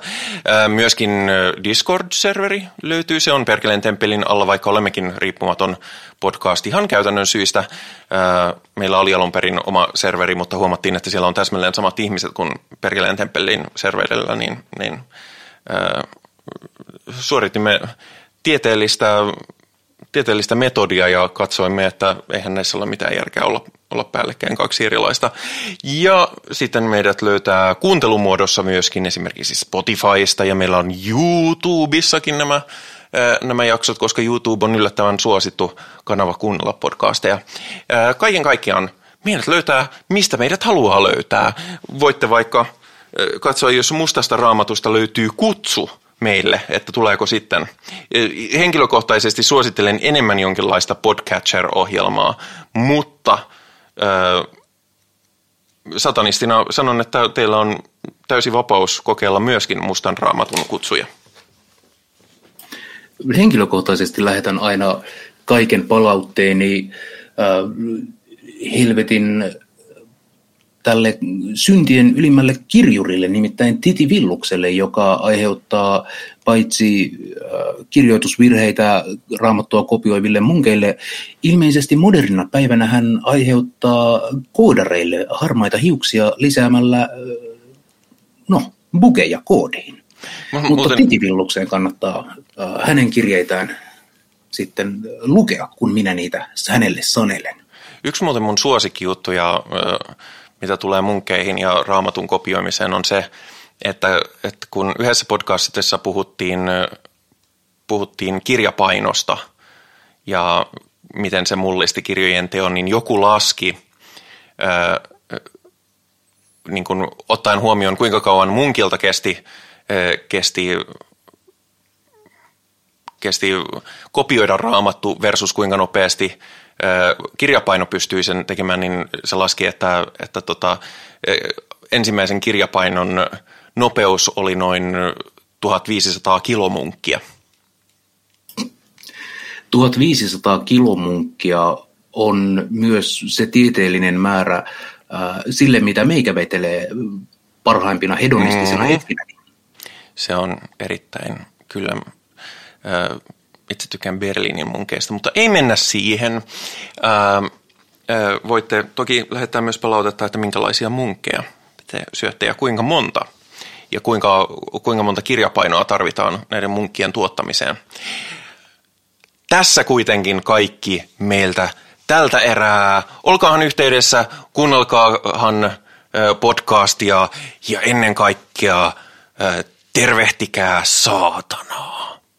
Heipä hei. Heipä heillä.